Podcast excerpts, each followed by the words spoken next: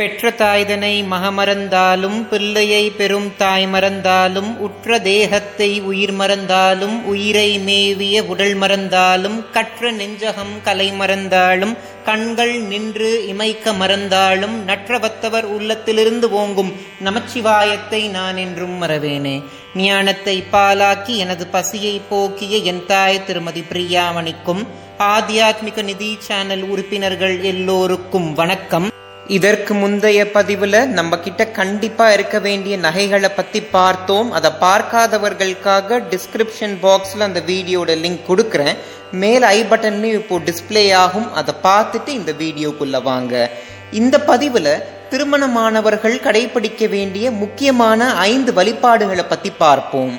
திருமணமானவர்கள் தினம்தோறும் பஞ்சமகா யாகம் செய்யணும். பஞ்சன ஐந்தின் பொருள். ஐந்து யாகங்களை தினம்தோறும் செய்யறது யதார்த்த வாழ்க்கைக்கு ஒத்து வருமா அப்படின்னு நீங்க நினைக்கலாம். கண்டிப்பா அது ஒத்து வரும் முதல்ல நமக்கு சொல்லப்பட்டது தேவ யாகம் அதாவது நமக்கு எல்லா வளங்களையும் கொடுத்து நம்மளை ரட்சிக்கிற இறைவனுக்கு பூஜை செஞ்சு அவருக்கு நன்றிகளை தெரிவிக்கணும். அடுத்து நமக்கு சொல்லப்பட்டது ரிஷி யாகம். நமக்கு முன்னாடி வாழ்ந்த முனிவர்கள் அருள செய்த வேதங்களை தினந்தோறும் படிச்சு நம்ம படிச்சதை மற்றவர்களுக்கும் எடுத்துட்டு போய் சேர்க்கணும். அப்போதான் நம்மளுடைய கல்வி மகத்துவத்தை அடையும். இது ரொம்ப முக்கியமான யாகம். இதற்கடுத்து நமக்கு சொல்லப்பட்டது பித்ரு யாகம் அதாவது இறந்து போன நம்ம முன்னோர்களுக்கு நம்ம தர்ப்பணங்கள் செய்யணும் அவர்களுக்கு அன்னம் வைத்து அவர்களையும் வழிபடணும்.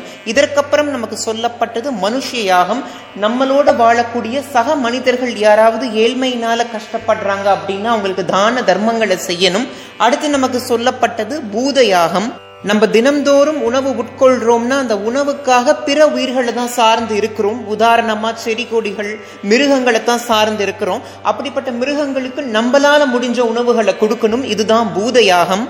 இந்த பதிவை பார்க்கிற சில பேருக்கு தோணும் இதெல்லாம் நாங்க தினம்தோறும் செஞ்சுட்டு வந்தா எங்களுக்கு என்ன பலன் கிடைக்கும்? அப்படின்னு நீங்க கேட்கலாம். நம்ம புரிஞ்சுக்க வேண்டிய விஷயம் என்னன்னா ஒரு கர்மம் செய்யும் போது நம்ம மனசுல பிரசாத புத்தின்ற ஒரு புத்தியை நம்ம வளர்த்துக்கணும். இந்த கர்மத்தினால என்ன பலன் வந்தாலும் அது இறைவனுடைய பிரசாதம் தான் அப்படின்றத நம்ம உணரணும்.